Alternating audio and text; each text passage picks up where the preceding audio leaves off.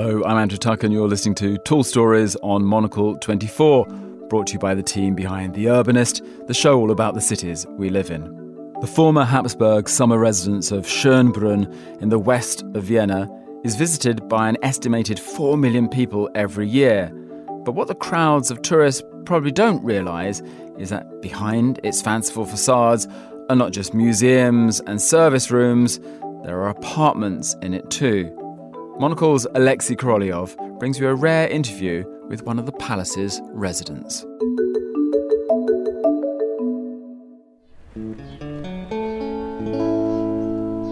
Vienna rightly prides itself on the affordability and diversity of its housing. Indeed, in my years as Vienna correspondent, I've discovered that the most unexpected of places can be someone's home. This used to be the riding school. Mm the winter riding school of the imperial family.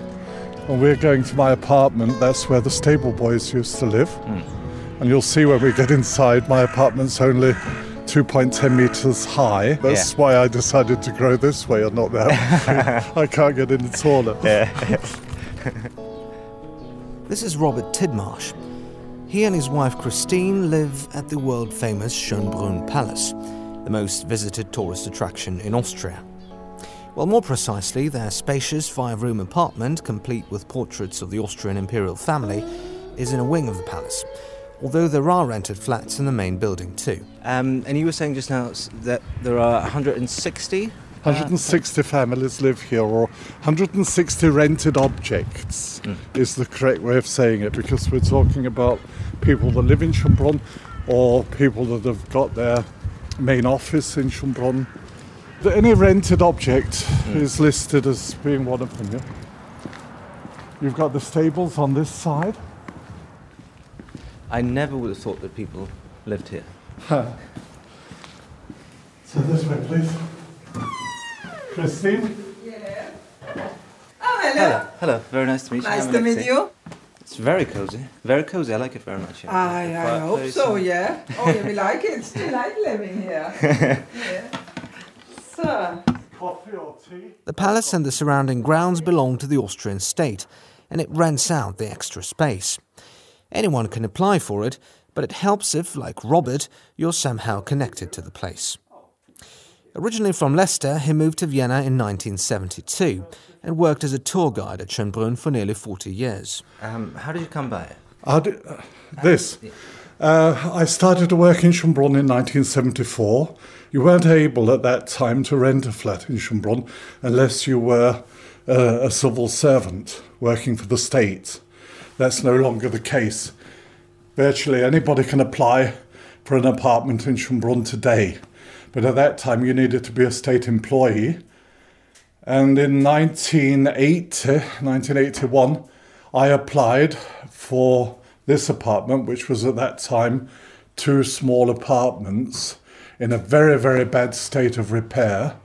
Uh, the ceiling was hanging uh, in the middle. It was 20 centimeters lower than the side of the room. So when you came into the flat in 1980 to look at it, it was a mess.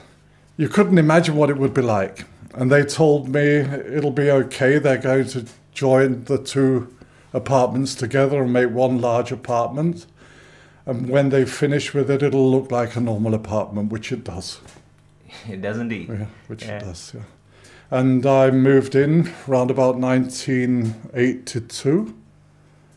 And I've been here ever since. And the, the best thing about this is that very, very few tourists find it.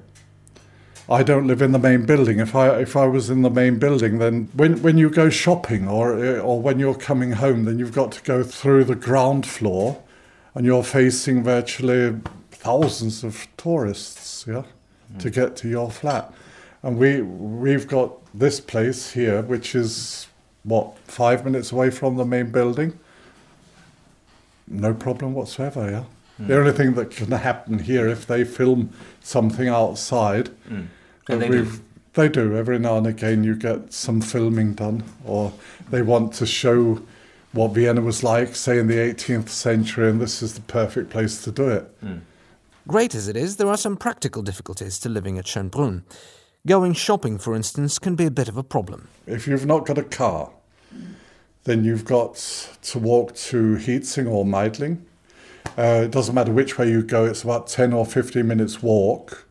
So if you have to get your groceries and if you have to go shopping, then that's a big problem. Mm. We, we use our car. Uh, and you're allowed to park in Schönbrunn. So if you live here, you pay a certain amount per year. And all of the cars that you can see outside are either people that live here or people that work here. Mm. Shopping is a problem, yeah, definitely. Mm. Making changes to your apartment is also tricky. Yeah, when you when you live in Schönbrunn, you've got to comply with uh, the rules and regulations. So you get a contract. In the contracts, uh, they tell you you're not allowed to use, say, uh, blinds that are red or green or or whatever. If you've got blinds in Schönbrunn, then they've got to be cream. Mm. Uh, that's understandable if you think you're looking at the main building and everybody's closed their blinds. Yeah. And they're you've all different got, colours. You've got red and green and yeah. yellow and I don't know what, yeah.